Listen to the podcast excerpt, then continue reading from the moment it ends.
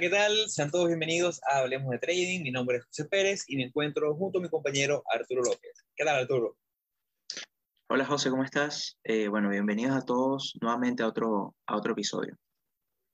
Una semana más, una semana donde vamos a estar hablando sobre temas súper interesantes, temas que estamos más como que en ámbito porque es algo que hacemos todas las semanas, que nos gusta mucho y es análisis técnico ya más práctico, de una manera más, más visual. Por eso es que estamos de hace varias semanas ya con este seriado técnico que está saliendo en YouTube de manera eh, de video y aparte sigue saliendo en todas las plataformas donde estamos, en Spotify y en Google Podcast y en todas las demás plataformas digitales.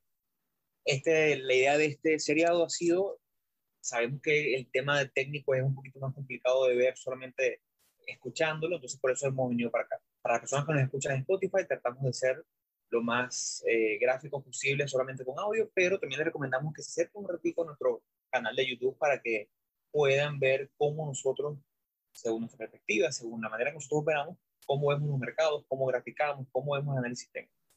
Eh, es por eso que Arturo nos va a hacer un poquito de publicidad, invitándonos a que nos sigan en las redes sociales y que nos sigan en nuestro canal de YouTube. Eh, sí, por supuesto. Mira, nos pueden seguir en Instagram como hablemos punto de punto trading. En Twitter nos pueden seguir como Hablemos Trading. Eh, nos pueden escribir a nuestro correo electrónico eh, que sería correo punto h d t arroba gmail punto com. Y bueno, recordarles que en, en YouTube estamos como Hablemos de Trading. Igual eh, dentro, del, dentro del perfil de nosotros de Instagram, ahí vas, puedes conseguir un link Eh, que, nos, que aparece en la bio, donde te, man, o sea, donde, donde te envía a cualquiera de nuestras plataformas digitales donde nos encontramos, incluyendo eh, YouTube, Anchor, eh, Spotify. Eh, así que por ahí nos pueden encontrar. Bueno, el día de hoy es un episodio en el cual estaremos abordando. Eh, ya inicialmente desde este punto hemos dividido este episodio, tendrá una continuación la semana siguiente, donde estaremos hablando sobre patrones clásicos. Pero en clase, como ustedes sabrán, como ustedes habrán visto, o el que no ha visto nunca, en el mercado, en los mercados, tienden a repetirse ciertas formaciones. Formaciones que a través del tiempo fueron observadas una y otra vez, se repitieron muchísimas veces. Tenemos ya doscientos treinta, doscientos cuarenta años de historia documentada de mercados, donde ya había gráficas, donde eh, la gráfica nace como una representación para entender dónde estaba el precio en días anteriores, en semanas anteriores. Entonces alguien empezó a hacerle como el tracking a, bueno, el día lunes cerró en tanto, el día martes, y eso fue formando una, una representación gráfica. Eventualmente, personajes de la historia eh, contemporánea e universal del trading, de las finanzas, personas que estaban involucradas con bolsa, se dieron cuenta que había formaciones en el precio, indistintamente del tiempo, indistintamente de qué mercado, pero en cualquier gráfica de cualquier mercado se repetían ciertas formaciones. Formaciones que eventualmente se le dieron nombres, formaciones muy famosas como eh, un rectángulo, como un hombro cabeza a hombro, como un cup and handle, que es una copa con, con la agarradera, eh, o mango, eh, formaciones como triángulo. Entonces, como es un tema un poquito amplio, porque son muchas formaciones, hay, hay, hay una categoría que es patrones clásicos, básicos como tal, hemos decidido en el episodio del día de hoy tratar tres o cuatro patrones enfocados en patrones con resistencia horizontal. ¿Por qué es esto? Porque dentro del universo de patrones, ahí como el grueso son ocho o diez patrones clásicos, donde la mitad son patrones que tienen una resistencia, ya hemos hablado en el episodio anterior de eh, soporte y resistencia, hay patrones que tienen resistencias totalmente horizontales, donde el punto que tope es diez dólares, y hay patrones donde las resistencias son más verticales o más diagonales, donde el precio rebota en diez, después en ocho, después en seis. Entonces hoy nos vamos a enfocar solamente en los patrones con horizontes, topes, resistencias horizontales. Eh, haciendo un poquito de, de reseña histórica, las dos Biblias o las personas que se, que se enfocaron en, en identificar patrones y en nombrarlos como patrones clásicos fueron Richard Schabacker en su libro sobre Trading in Stock Market, donde identificó los ocho principales patrones clásicos que se repiten en los últimos doscientos años. Es un libro que ya tiene noventa, ochenta años. En ese libro él especifica qué es un patrón clásico, especifica por qué el patrón, indistintamente de los fundamentales de las noticias, por qué tiene validez, cómo, cómo diferenciar un patrón real que tenga validez y no, uno que no. O sea, no, no todas las formaciones que vemos es un rectángulo, hay, un, hay una serie de, de especificaciones o serie de cosas que necesitamos buscando en un rectángulo para decir, mira, este sí es un patrón clásico. Eso lo veremos más adelante. Y el otro fue Richard Down, uno de los padres también del análisis técnico y del análisis en volumen. Entonces, bueno, eh, no sé si Arturo quiere hablar un poquito de algo antes de arrancar con lo que son los patrones como tal. Bueno, la, la verdad que el, lo, los patrones eh, son, o sea, la verdad que es, es, es algo sumamente importante en la, en, si uno se enfoca en el análisis técnico, el, el ver patrones en la gráfica, el entender el comportamiento de los patrones, eh, es algo eh, sumamente importante porque eh, es, es prácticamente de, de dónde tú vas a sacar tu estrategia, de dónde tú vas a sacar como el análisis que tú vas a ver para poder tomar una decisión de entrar o algo.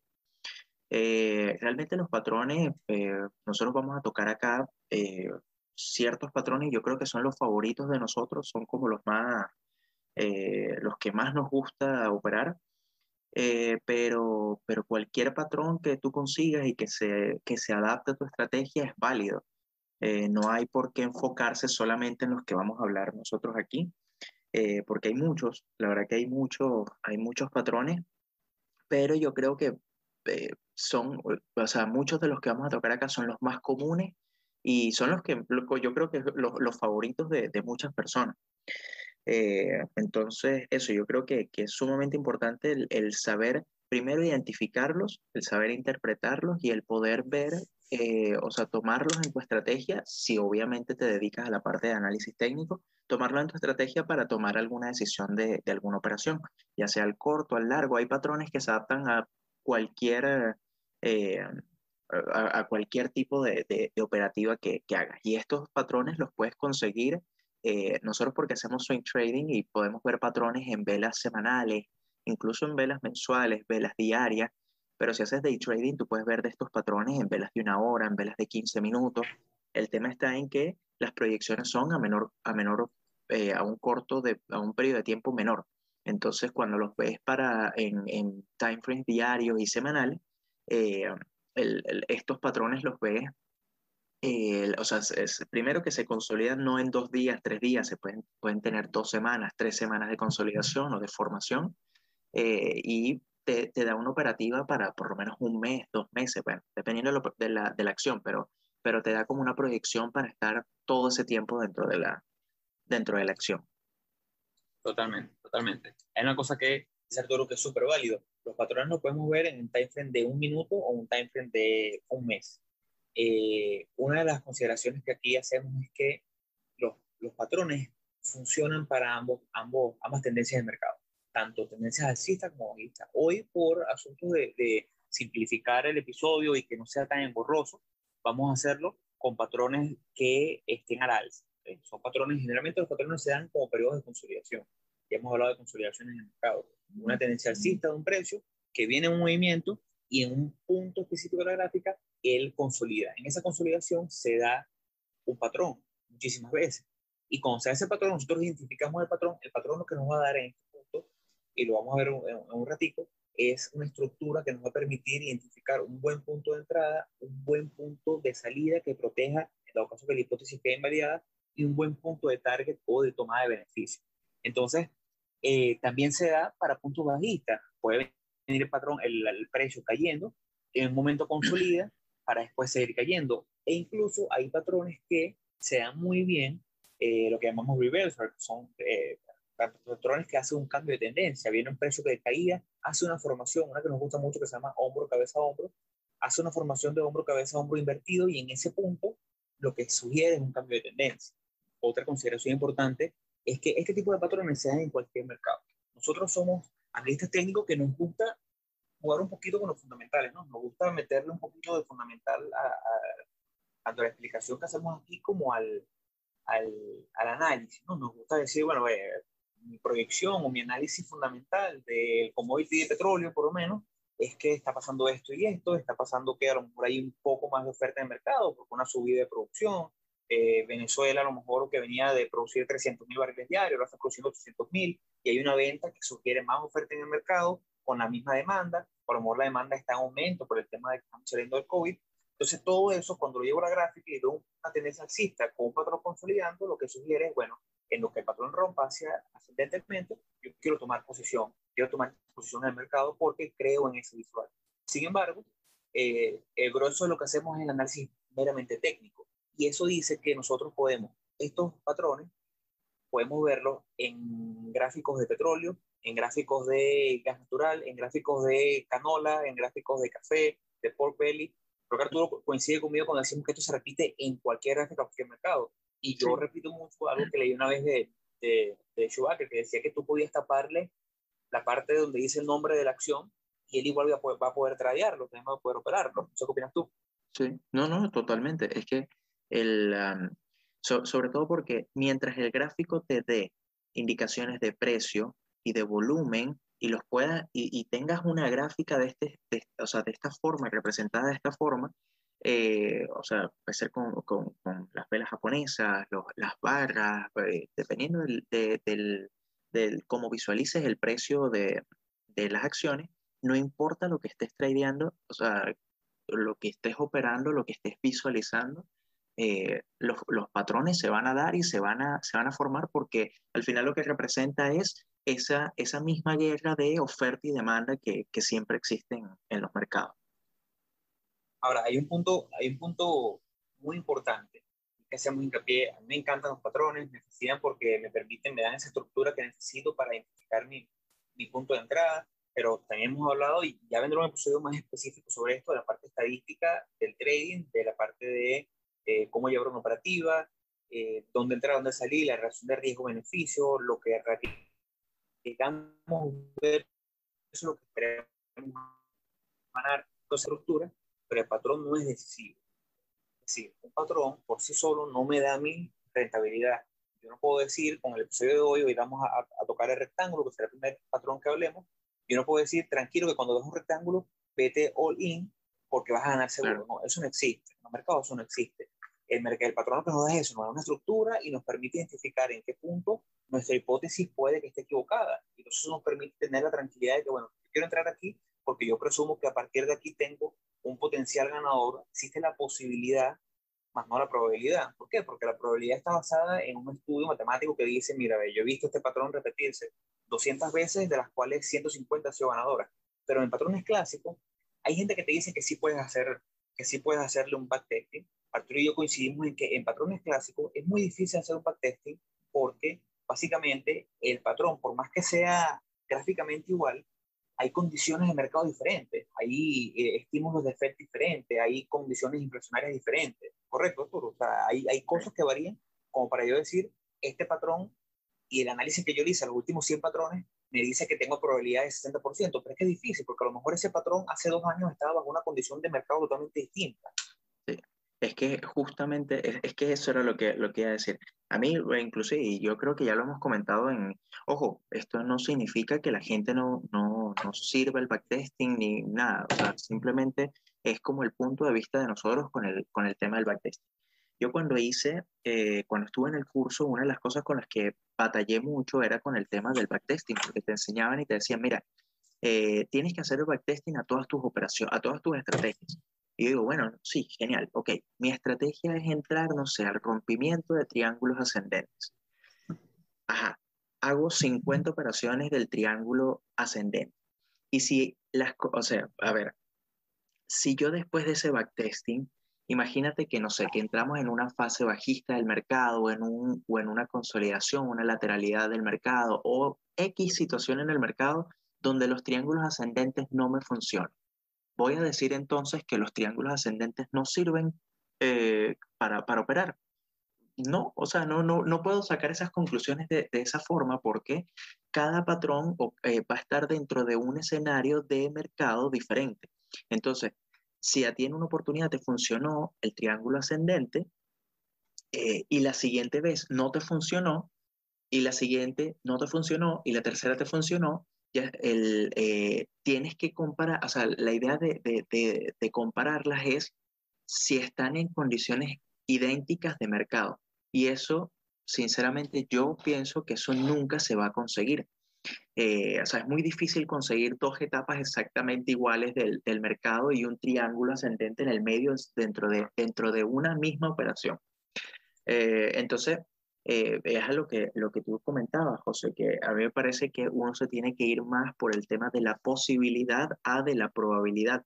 Es la posibilidad de, o sea, los triángulos, lo, lo, perdón, los, los patrones clásicos, todos estos patrones eh, tienen un estudio de atrás, de, o sea, de, de, de, tienen como un background que ya hicieron, eh, que llevan mill- muchos millones, ya iba a decir millones, muchísimos años eh, que se han ido tradeando. Entonces, funcionan los patrones clásicos. El tema está en que no van a funcionar siempre, porque no existe eso, eso no existe dentro del trading y es algo que yo creo que nosotros hemos hecho mucho hincapié en eso, pero es importante seguirlo repitiendo. Nadie, sí, sí. Nada te va a dar una estrategia que tengas el cien por ciento de éxito. Nada, nada, nadie. Es imposible, eso es muy difícil. Entonces, uno lo que tiene que jugar es con la relación, con, con la, la gestión de fondo, la, la gerencia, el, el, el gestionar el riesgo, de forma tal de que pueda ser, pueda ser rentable. Eso lo vamos a ver más adelante. Pero yo creo que ya podríamos, sí, sí. ya después de esta introducción, podríamos empezar ya a hablar de, de, sí, de los sí. patrones. Después tendremos un episodio donde haremos a lo mejor el, el backtesting de las métricas personales, ¿no? De tu relación riesgo-beneficio promedio, tu ganadora máxima versus perdedora máxima, el riesgo máximo que estás afrontando, cuál es tu riesgo y tu perdedora promedio. Eh, ahí está el santo grial, ¿no? En, en ese estudio de cómo estás haciendo las cosas, y ahí puedes identificar, mira, mi perdedora promedio la aguanté veinte días, mi ganadora promedio la aguanté cinco días. Ahí hay un error. Debería ser al revés. Deberías cortar las perdedoras más rápidas, dejar las ganadoras correr más.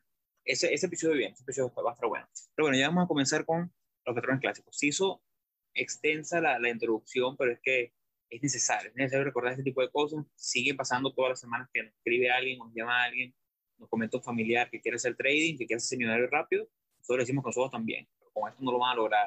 Rápido no. Entonces, bueno, arrancamos con el patrón clásico, el de rectángulo, tomando en cuenta que lo haremos con una tendencia alcista, suponiendo que el precio es alcista. ¿Cómo va a funcionar esta, esta dinámica del episodio del día de hoy? Vamos primero a eh, mostrar de esta forma, como pueden ver en pantalla, tenemos una gráfica de Amazon que después vamos a abordar.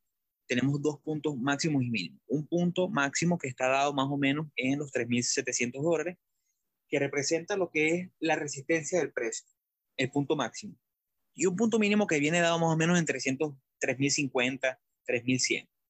El rectángulo, como ustedes, una figura geométrica normal donde tiene su punto máximo y punto mínimo. ¿Qué buscamos? Según Chewbacca, buscamos un rectángulo que tenga por lo menos dos toques en el punto máximo y dos, punto, dos toques en el punto mínimo, para que identifique de una vez que ya es un rectángulo.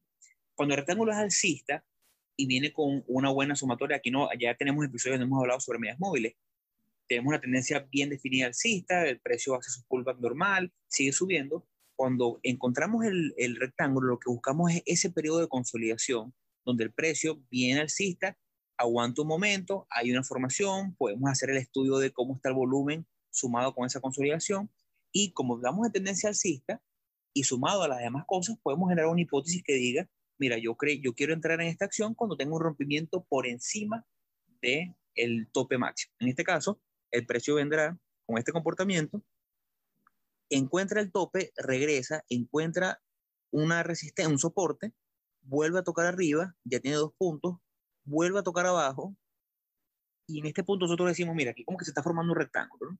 Porque vemos que el precio consolida en, en un rango de valores. Posterior, en ese momento que el precio vuelve a subir, nosotros decimos, bueno, ve, ¿qué estoy buscando yo?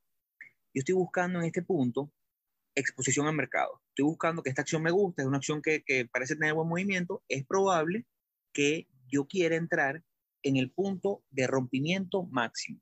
Entonces, ahorita cuando pasemos a la, a la, a la, a la gráfica de Amazon real, vamos a ver cómo la traeríamos. Entonces, en este punto, básicamente lo que estaremos buscando es que una vez que el precio rompa, en este punto, la resistencia máxima, el precio siga su ascendencia, siga su movimiento ascendente eh, y su tendencia alcista. Esta es la definición básica de un rectángulo. Ahora vamos a verlo gráficamente real. Ahora ponga ahí, Arturo, la, la sí. gráfica de Amazon. Sabes que yo creo que hay un pequeño, hay un pequeño lag entre que tú dibujas y, se, y aparece en, en pantalla. Eh, pero, pero igual, bueno, igual, igual déjame, déjame complementar un poquito el, el tema del, del, del triángulo. No, no elimines la... La, la imagen. Ah, debe ser entonces a lo mejor porque solamente aparece después que yo suelto el dedo. Exactamente. Sí, ahí está. Eso es. Ahí está. A ver, ya, perfecto. Bueno, igual, claro, como, como dijo José, el, uno, uno lo que empieza a ver, obviamente esto es sumamente eh, idóneo, o sea, sería genial ver un triángulo que tenga estas formaciones tan, o sea, estos puntos de soporte y de resistencia tan definidos. Nosotros dibujamos y fíjate que Eh, nosotros colocamos dos barras, dos rectángulos, tanto como el soporte como la resistencia, porque normalmente esas zonas no es un valor de precio exacto, o sea, no es los tres mil dólares es el, la zona de resi- es el punto de resistencia o los tres mil es la zona de soporte, sino que normalmente el precio, fíjate, igual en el mismo dibujo se, se, se observa que el precio puede que rompa un poquito por arriba, puede, inclusive puedes ver este mismo triángulo y puedes ver que el precio rompa inclusive un poco, eh, rompa un poco el, el, el, el, el, la estructura. la estructura y luego vuelva a caer y siga de esa forma. Eh, entonces, claro, lo, lo importante es que nosotros como, como, como traders, al final, nuestra, eh, nosotros lo que hacemos es adaptarnos a las situaciones del mercado. ¿Qué es lo que sucede?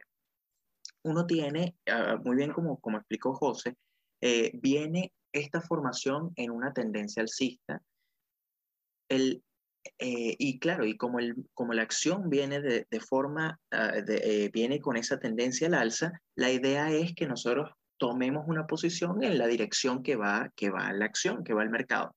Ahora, uno podría inclusive, porque está muy bien, el, al momento de, eh, de, hacer, de hacer el rompimiento de la zona de, de resistencia, uno podría tomar una entrada al largo, obviamente dependiendo de, de, de otras condiciones, pero uno podría muy bien tomar una, una entrada al largo, pero inclusive también si rompe la zona de soporte, uno podría suponer, uno podría suponer que va a haber un cambio de tendencia y que la acción va o a hacer un pequeño pullback y por tomar una operación al corto.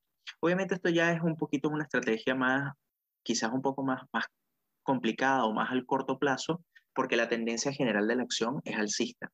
Pero lo que quiero que, que vean es que eh, uno puede o uno tiene que adaptarse a las condiciones del mercado y a lo que está haciendo el mercado.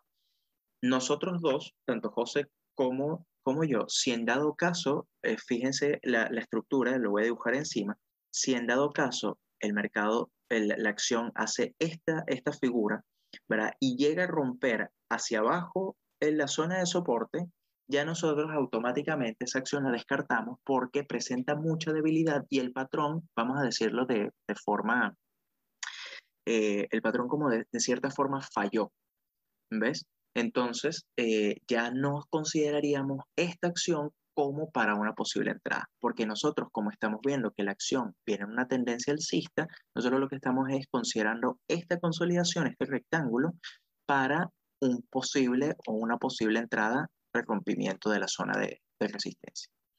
Eh, me voy a la gráfica de, de Amazon entonces. Sí, sí.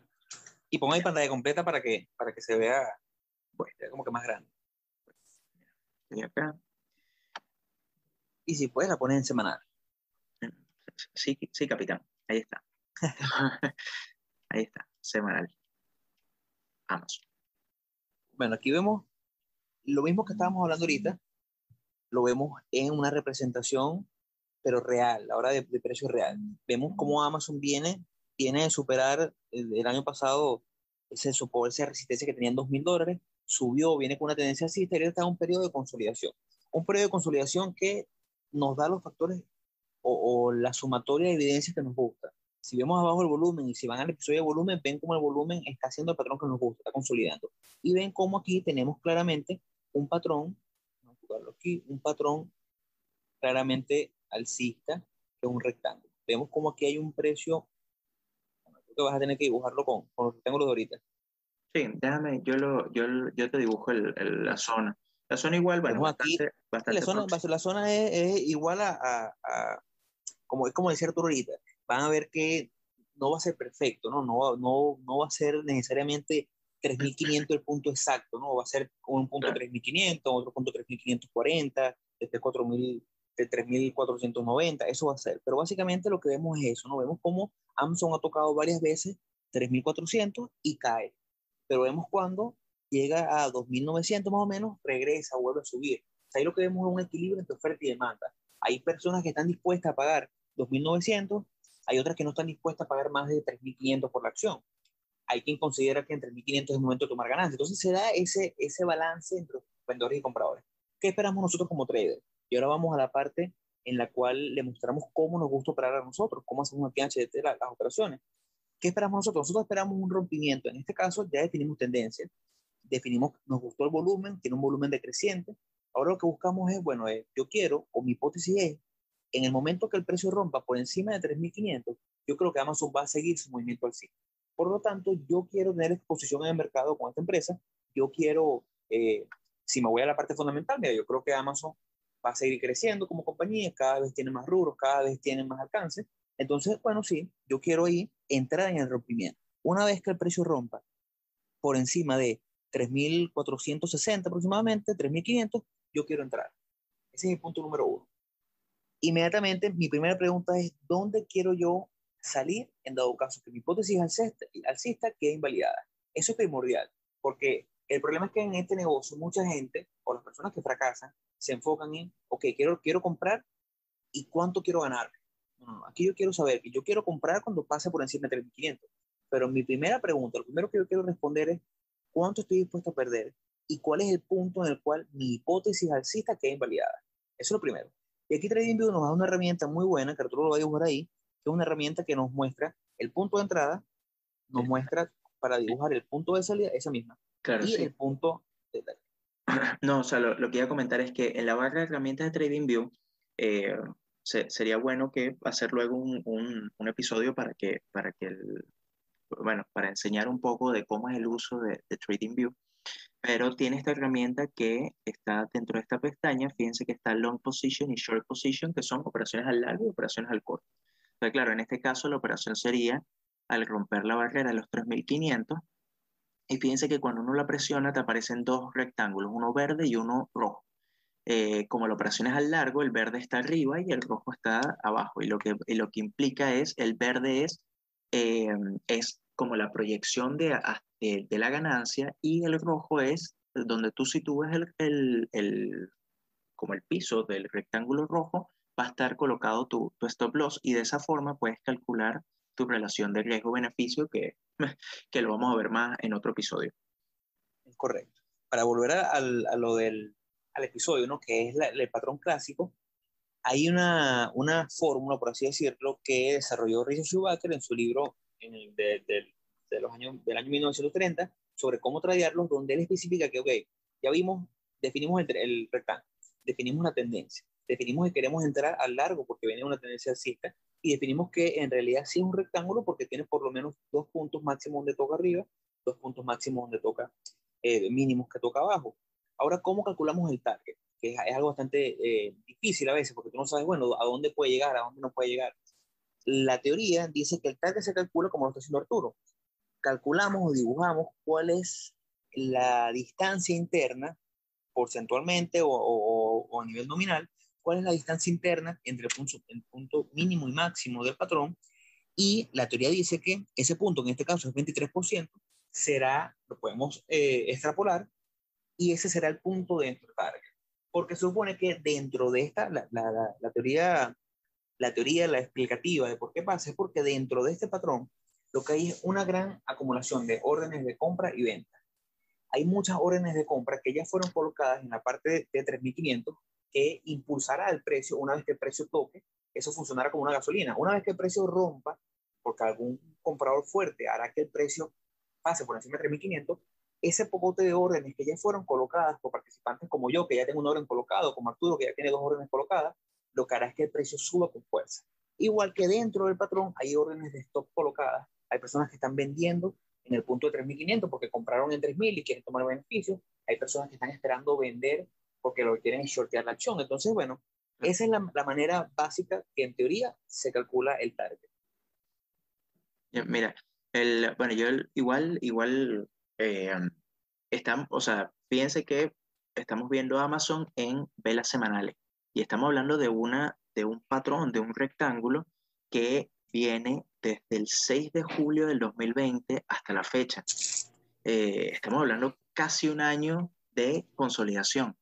Entonces, claro, eh, realmente, realmente se puede, realmente se puede interpretar de muchas formas. Entonces, fíjense que, claro, o si no, yo estoy aquí colocando la gráfica de Amazon lo más, eh, como lo más amplia posible, de forma tal de que se vea que claramente hay una tendencia alcista en el mercado, en, en, en Amazon como tal. Y ahora, esta consolidación que está, que está ocurriendo, sí, muy bien puede pasar que suceda el rompimiento y podamos proyectarnos, como dijo bien José y como lo planteamos acá, hasta ese valor. Puede ser que nunca rompa, ¿verdad? Y puede ser que se devuelva otra vez a la zona de soporte, o sea, que haga esto. O sea, puede ser que la acción lo que haga ahorita es quizás caiga nuevamente acá y esté otra vez consolidando sobre esto, y uno no sabe cuánto tiempo va a suceder esto, porque realmente eso no lo determinamos nosotros. Nosotros lo que tenemos es que reaccionar en el momento en el que haya un rompimiento, ¿verdad?, del, de, del, del patrón que estamos viendo, o en dado caso un rompimiento a la baja. Eh, bueno, y, y ahí hay un ejemplo muy bueno, ¿viste? En, si te vas a la gráfica, a esa misma gráfica, y ves el año dos mil diecinueve, hay un patrón ahí que también se formó, que es un triángulo alcista que vamos a tratar más adelante. Y como bien le dijimos, existía en ese momento la posibilidad de que el patrón fuese alcista y siguiera, y yo, viendo ese patrón, hubiese tomado una posición en el rompimiento, pero vemos como el rompimiento a las dos o tres semanas volvió a caer. Entonces, como claro, vemos, es una posibilidad, no es una probabilidad. Claro, sí, así, es que es así mismo. Así mismo. Entonces, eh, ahí es donde, donde entra el, eh, este mismo tema de... Eh, De, de, de que el, el patrón se está dando, está interesante, está muy bien identificado, pero puede que no se cumpla. O sea, puede ser que, no, que, el, que Amazon no continúe el alza. El tema está en que si continúa el alza, nosotros tenemos que estar montados en esa ola, por decirlo de alguna forma, ¿ves? E inclusive, si esto se ve en velas diarias, se ve inclusive como mucho más extenso, porque fíjense el movimiento tan errático que ha tenido Amazon. El, el, o sea, se ha mantenido sobre ese rango, pero fíjense que el patrón como tal se observa mucho mejor en velas semanales que en velas eh, diarias. Entonces, fíjense, fíjense que acá en velas, inclusive en velas diarias, se podría como colocar quizás un stop loss un poquito más, más ajustado. En cambio, en velas, en velas semanales, eh, el, como que el, el colocar, colocar un stop loss tiene que ser como mucho más, eh, um, o sea, como mucho más Eh, holgado, por decirlo de alguna forma, aunque todo va a depender de, de, de la estrategia. Sinceramente, todo depende al final de, de la estrategia de cada uno. Pero habla mucho de la paciencia, ¿no? Porque si sí. estamos viendo un patrón que tiene, ahí eso depende mucho de la estrategia, como dice Arturo. Hay personas que se enfocan solamente en patrones que tengan eh, de cinco o ocho semanas de, de formación, de manera de que su entrada y su salida sea también de una, dos, tres, cuatro semanas. Claro. Pero por lo menos un patrón, un patrón como este, que acaba de cumplir un año, casi le acaban de picar una torta, porque tiene un año formándose. Una vez que rompa, sería un poco iluso pensar que podremos entrar y salir y tomar el beneficio que queremos en dos o tres días. Hay que darle paciencia, hay que darle holgura, claro, para que, para que él se mueva. Si es una posición que tiene un año formándose, es probable que a lo mejor al entrar tengamos que estar dentro de la operativa por lo menos dos, tres, cuatro semanas o dos, tres claro. meses. Claro. Ahora, igual lo otro que te que iba a comentar de, de los triángulos, uno podría también tomar como posiciones internas dentro de los, dentro de los rectángulos. Y me refiero a posiciones internas es, eh, si tú tienes definido, si tú tienes bien definido una zona de soporte y una zona de resistencia, tú muy bien podrías tomar posiciones, las puedes buscar, a largo cuando él esté en, en estos puntos, cuando él esté acercándose a la zona de soporte, y en dado caso posiciones al corto cuando él está tocando la zona de resistencia. A mí el problema con, esa, con este tipo de operaciones, o sea, es válido, es una estrategia sumamente válida. A mí el problema con esto es que tú no sabes si esto va a ser un testeo o va a ser un rompimiento.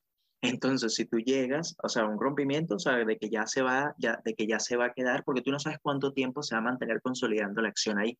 Entonces, eh, el tema está en que si tú hubieses tomado una operación en este punto, voy a dibujar, si hubieses tomado en, en este punto, en esto es septiembre del dos mil veinte, claro, tú hubieses tomado una operación al corto hasta llegar hasta la zona de soporte como primer, como, como target. eh, pero tú no sabes si en ese momento él iba a continuar al alza. Eh, eh, ahí esa es, la, esa es como la, la, la complicación, pero como todas las estrategias, ninguna tiene un cien por ciento de, de, de, como de, de fiabilidad. Entonces, pero son estrategias, son estrategias y son cosas que se pueden, se pueden hacer. Totalmente. Yo creo que ahora podemos pasar al, al siguiente ejemplo ya. Tendremos un episodio, ya le hablamos un poquito de dónde será la entrada, pero más adelante vamos a hacer un, un episodio en el cual mostremos cómo es el manejo de una operativa, cómo nos gusta entrar y qué nos dice en qué momento entrar en el mercado, cómo fijamos un stop, eh, cómo fijamos el target de, de, de una manera concisa. Eh, podemos también dentro de ese episodio hacer un cálculo de cómo es el porcentaje de riesgo que, que asumimos, cómo calculamos la cantidad de acciones, porque bueno, siempre hablamos del uno por ciento, pero... Eh, sé que a ustedes les interesa saber, mira, pero si mi uno por ciento son cien dólares, ¿cómo yo calculo cuántas acciones comprar? Déjenos saber en los comentarios, en este episodio, en nuestro correo electrónico, correo punto h t arroba gmail punto com, si les interesa ese tipo de contenido. Ahora vamos a, creo que sería bueno ir por el, el de triángulo ascendente, que está súper bien definido, y a lo mejor después vamos a este de, de hombro, cabeza, hombro, que es un poco más complejo, pero que también A M D nos regaló un, una visual espectacular de, de este patrón. Eh, bueno, lo, lo dibujamos acá. Triángulo ascendente. Entonces el triángulo ascendente, ¿verdad? Eh, igualmente tenemos una zona de resistencia eh, sumamente, o sea, sumamente no, sino bien definida, ¿verdad? Y lo que va a hacer el precio es, él viene, en este caso viene una tendencia alcista, le hace un primer testeo a, a la zona de resistencia, cae, vuelve a testear la zona de resistencia, vuelve a caer.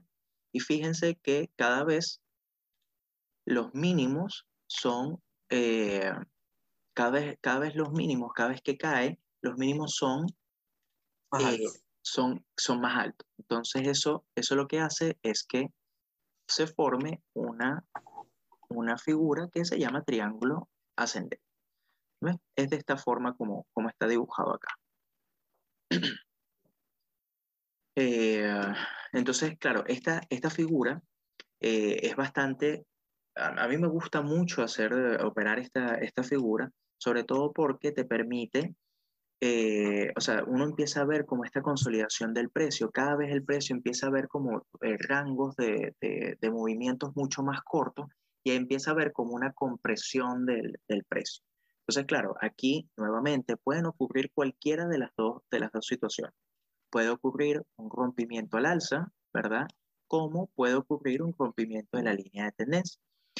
En dado caso de que haya un rompimiento de esta línea de tendencia, ya el patrón se pierde.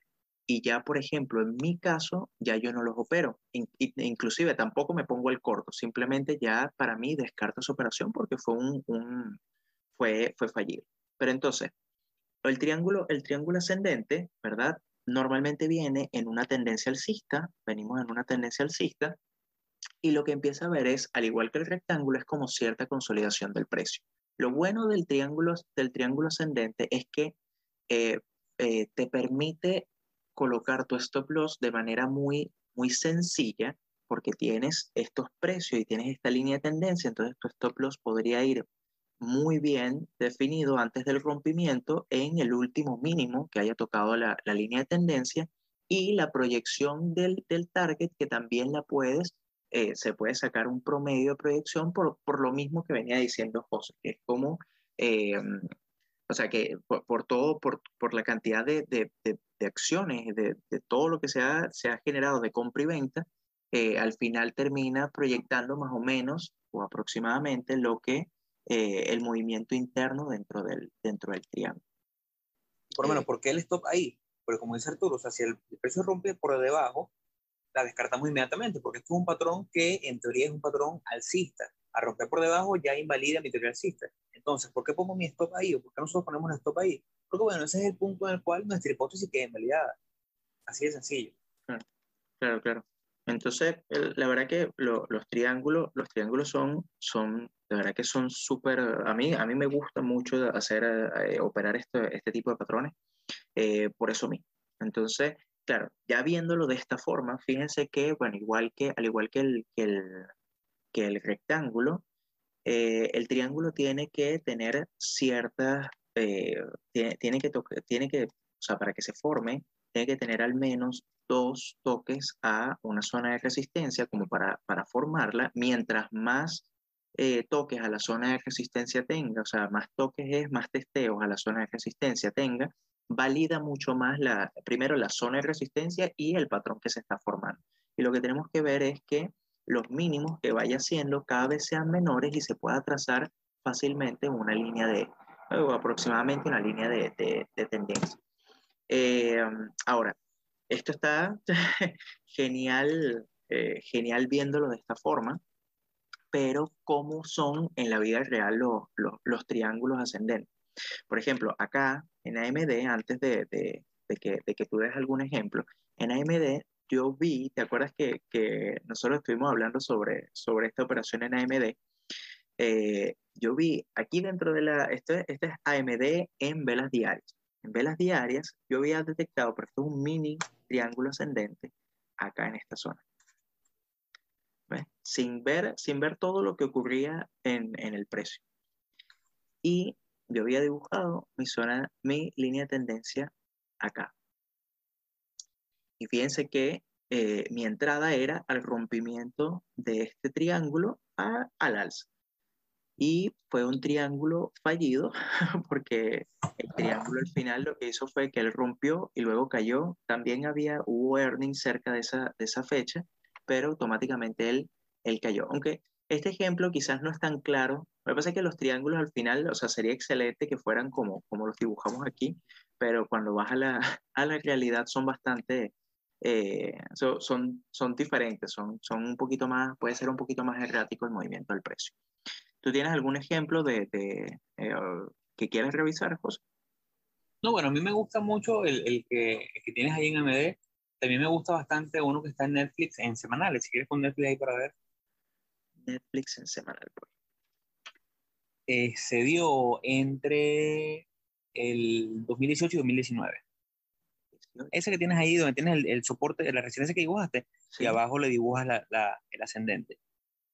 Eh, eh, eh, eh, eh, eh. O sea, tú dices acá. O sea, es correcto. Esta zona. No, no, no. Eh, ¿No? Tíralo hacia el, hacia, el, hacia el segundo pico. O sea, desde ahí, el, la primer pico está bien, ahora el segundo. Acá.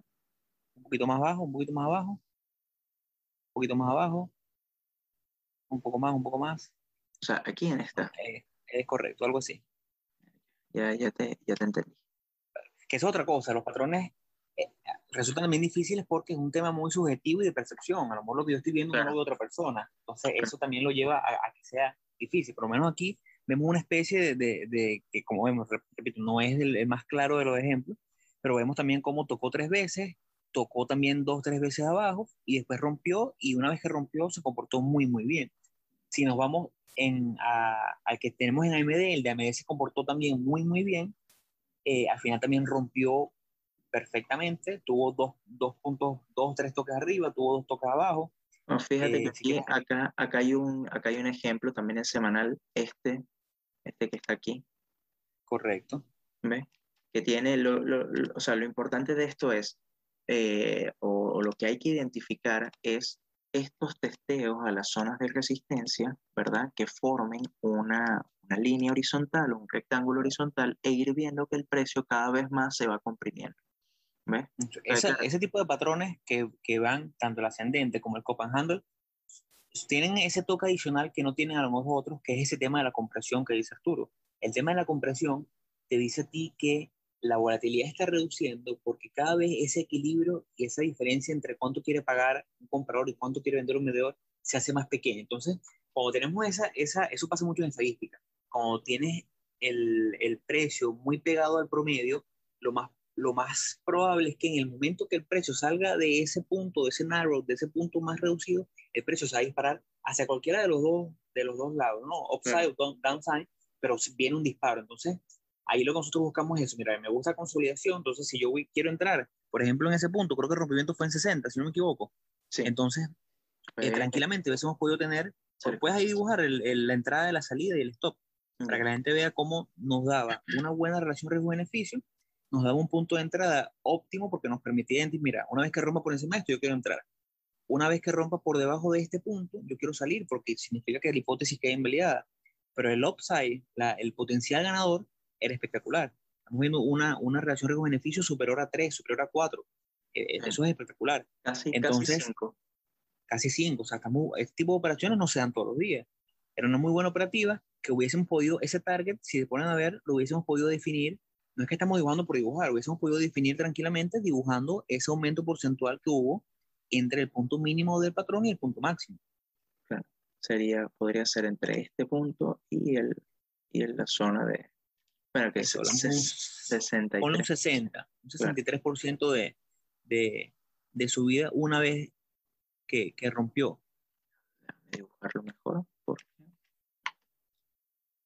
Y dos claro. maneras, está el, el, el cálculo porcentual, el, el que, que es haciéndole la, la, esa medición que nosotros hicimos, y está el de mero diferencial de precio. O sea, en el primer punto, el punto mínimo fue treinta, y el otro punto mínimo fue sesenta, y el otro cálculo sería una diferencia de treinta dólares en el precio, y pudiéramos trasladarla, extrapolarla también a la gráfica.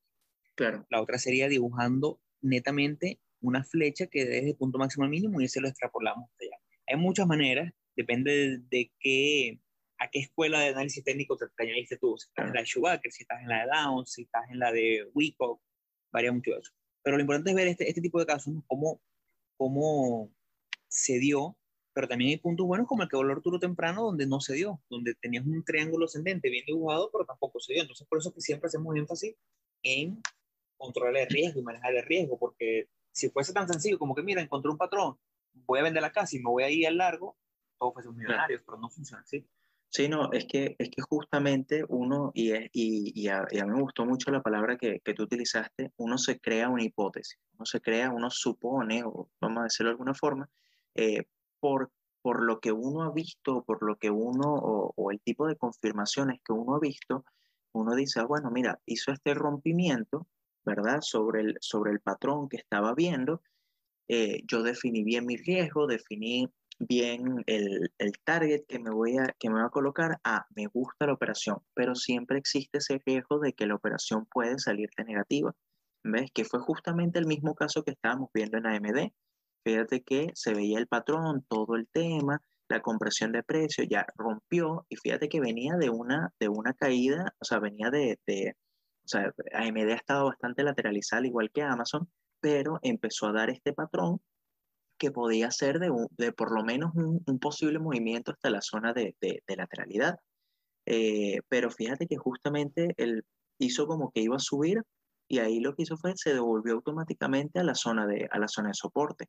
Entonces, eh, el, el tema aquí está en que, eh, de que los, los patrones no son, o sea, es, es lo que tú dices, no, no es conseguir un patrón y operar. Puede ser que te, que te va, o sea, puede ser que te funcione como puede ser que no te funcione. Lo que uno está tratando es de colocar como la mayor cantidad de como cartas a tu favor. No sé si me, si, si me explico con sí, el sí, tema sí, de sí. las cartas. Es como... Y ojo, a, a nosotros nos pasa el cincuenta, sesenta por ciento de las veces que, que, no, que no se nos da, ¿cierto? Claro. Sí, así mismo, así mismo. Es más, el, el, bueno, yo creo que, creo que eso no lo, no lo he conversado, pero yo este año, este año he, tenido, he tenido una racha de pérdidas eh, bastante grande y, y muchas de las operaciones que han tenido patrones eh, han, sido, eh, o sea, han sido operaciones que si yo vuelvo a ver, las vuelvo a operar. ¿Sí me explico? O sea, porque, porque al final lo que uno se tiene que enfocar es en que uno hizo o uno siguió su plan de trading más que ah, fue negativa, ah, fue positiva, ah, gané tanto, ah, perdí tanto. No, sino es, es un proceso. Al final es un tema de, si tú haces esto, lo repites mil veces y te mantienes con, una, eh, con un win rate del cuarenta, el cincuenta por ciento al final y, y, un, y, un, y una relación de riesgo-beneficio, no sé, de tres, cuatro a uno, eh, al final vas a tener mucho más de lo que, de lo que pierdes. Entonces, eh, ahí es donde hay que enfocarse. Hay que enfocarse que es un proceso y no que es una operación en particular, dos operaciones en particular, diez operaciones en particular, sino es, es todo el, el, en global, en general. De lo, totalmente, lo... totalmente. Eso, eso me recuerda mucho siempre a, a esa frase que usaste, a mi mentor, a, a Peter Brandt, que Peter siempre decía, mi meta como trader es que una operativa que yo tomé hace cinco años, yo pueda verla y decir, la volvería a tomar mil veces más, porque sé que si esa, independientemente si ha sido positiva o negativa, esa es una operación que si la tomo mil veces, voy a ser rentable. Así de las mil veces haya, pierda quinientas, cuatrocientas veces, pero es que yo sé que el, mi diferencial de riesgo-beneficio hará que yo sea rentable a largo plazo. Entonces, eso es una... Arturo tuvo una racha negativa este año, bueno, pasó por uno por otro pensamiento suicida, pero él siempre estuvo enfocado en que eventualmente iba a salir de la racha, ¿correcto? Y actualmente está en una racha positiva, con excelentes operativas. Entonces, a nivel estadístico, es lo que buscamos. Tenemos que hacer un, un seriado de, de, de pura estadística para que vean que, más allá de todo lo que hablamos aquí, de la parte técnica, que nos da la estructura y convicción para seguir una operativa, eh, un estadista, una persona que hace un censo de un edificio, no tira la toalla cuando le dicen, mira, tu promedio de edad va a ser veinte años de cada, cada habitante del edificio, y son cien habitantes. Y si toca la primera puerta y un señor de ochenta años, no dice, mira, no, se equivocaron. No, porque así no funciona la estadística. Entonces yo sé que una operativa negativa, o yo sé que un evento como el que tuvo Arturo este año, con varias negativas en hilo, eh, representa simplemente una racha totalmente normal, estadísticamente hablando, en las siguientes quinientas o ochocientas o mil operaciones para tener Arturo. Posiblemente ahorita ya salió de la racha negativa y de una racha positiva, y posiblemente dentro de un año entré en una racha negativa otra vez, así como a lo mejor él ahorita salió de una negativa y yo entré en una negativa. Así funciona esto. Sí, no, así mismo.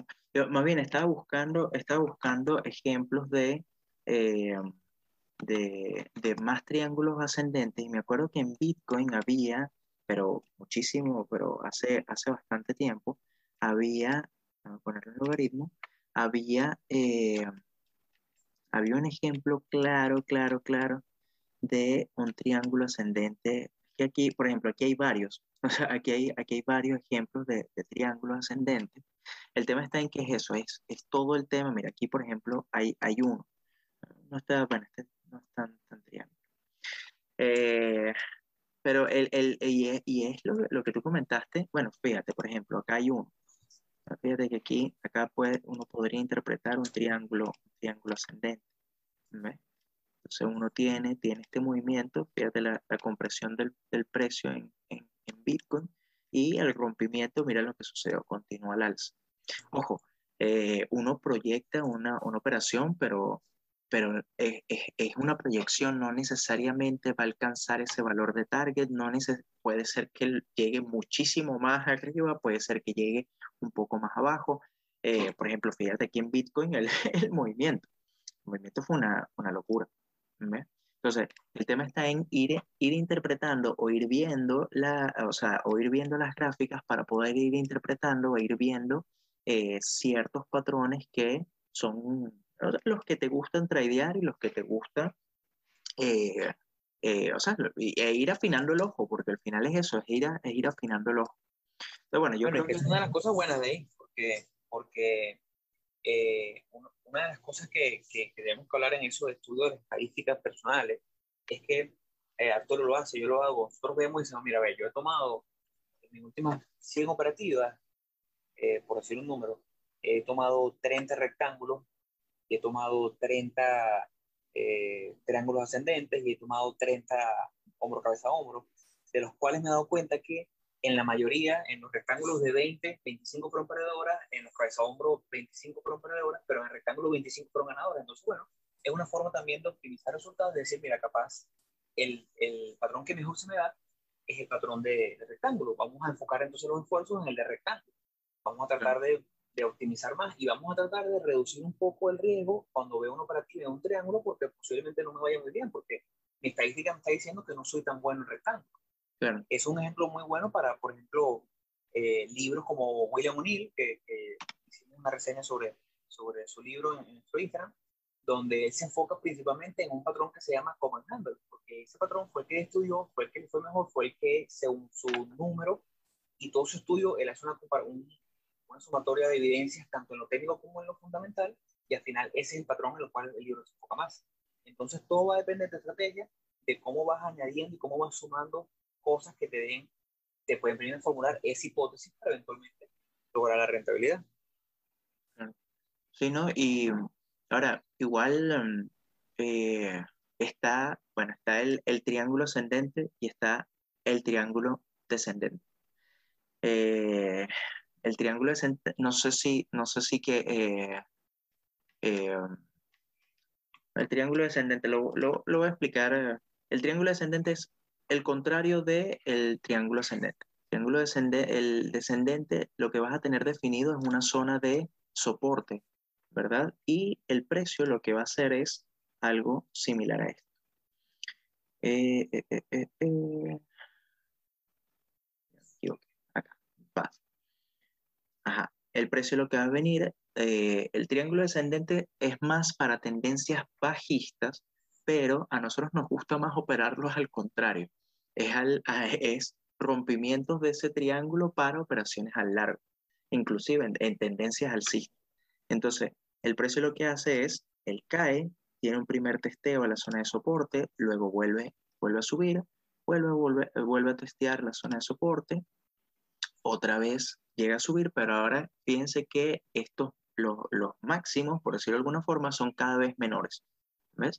Entonces, de esta forma, se va, va, va, o sea, va ocurriendo esta compresión del precio, se va, va, vamos viendo menos, eh, menores eh, movimientos o amplitudes del precio, y lo que sucede es que en algún momento, eventualmente, va a haber un rompimiento, ya sea al alza, ya sea a la baja. Eso lo va a determinar el mercado. Entonces, fíjense que es exactamente igual al triángulo ascendente, pero acá lo que tenemos es definido una zona de soporte eh, definida.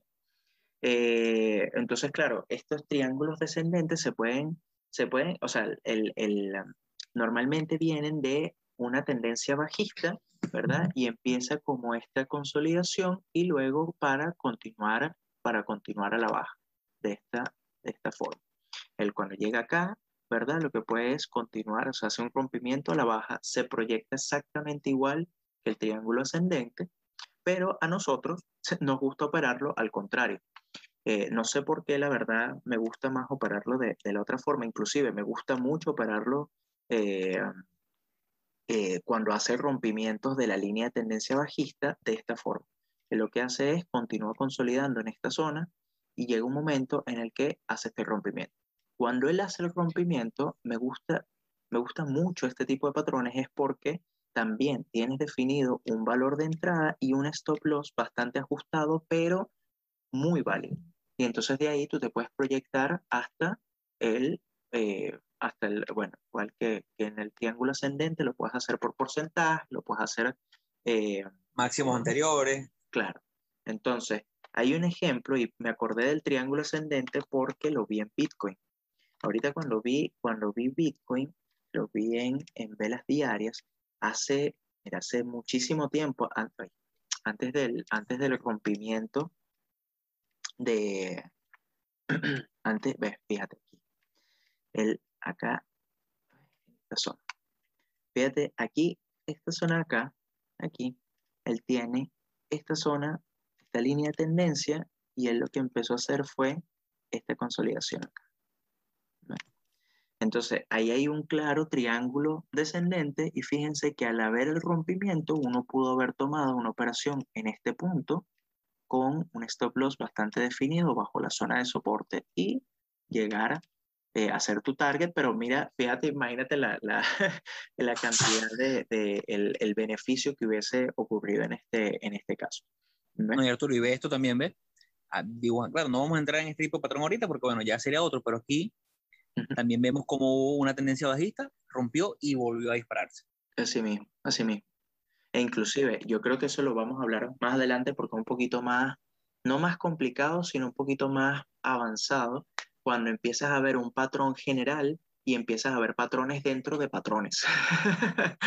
eh, y eso... Eh, bueno, a ti, José, te encanta ese tipo de, de, de, de, como de, de consolidaciones o ese tipo de, de, de patrones, vale la redundancia, eh, porque te dan como, como un, una segunda confirmación de la consolidación que está haciendo el precio.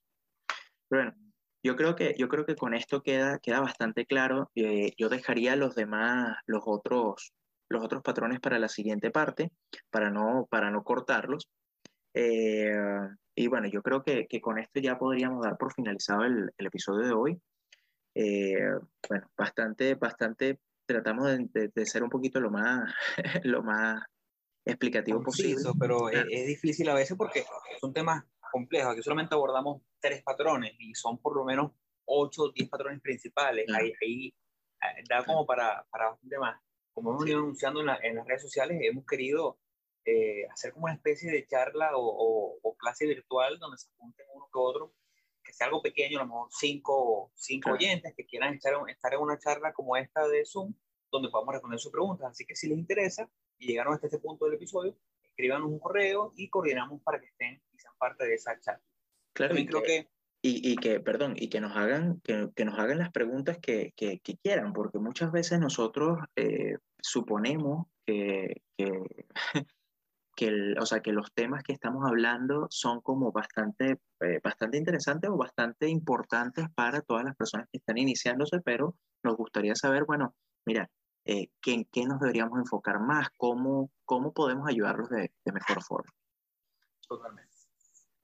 Bueno, así hemos llegado al episodio, al, al final de este episodio. Súper agradecido con todas las personas que nos escuchan, que nos siguen hasta este punto. Por favor, compartan este episodio con las personas que ustedes saben. Saben que todas las semanas les llega alguien y les dice, mira, tengo un amigo que hace trading, mira, quiero invertir aquí. Entonces, bueno, la idea de este podcast es que llegue a las personas para evitar que las personas estafen, evitar que las personas pierdan dinero y más bien vean esto como lo que es una profesión súper rentable, una producción súper válida, pero que necesita el tiempo y el estudio adecuado. Esto fue todo por el episodio de hoy. Muchísimas gracias. Pueden seguirnos en las redes sociales, como siempre estamos en Instagram como arroba hablemos punto de punto trading, Twitter como hablemos trading y nuestro correo electrónico correo punto h d t arroba gmail punto com. Pero Arturo, será hasta la semana siguiente. Muchas gracias, José. Muchas gracias a todos por, por sintonizar. Hasta luego.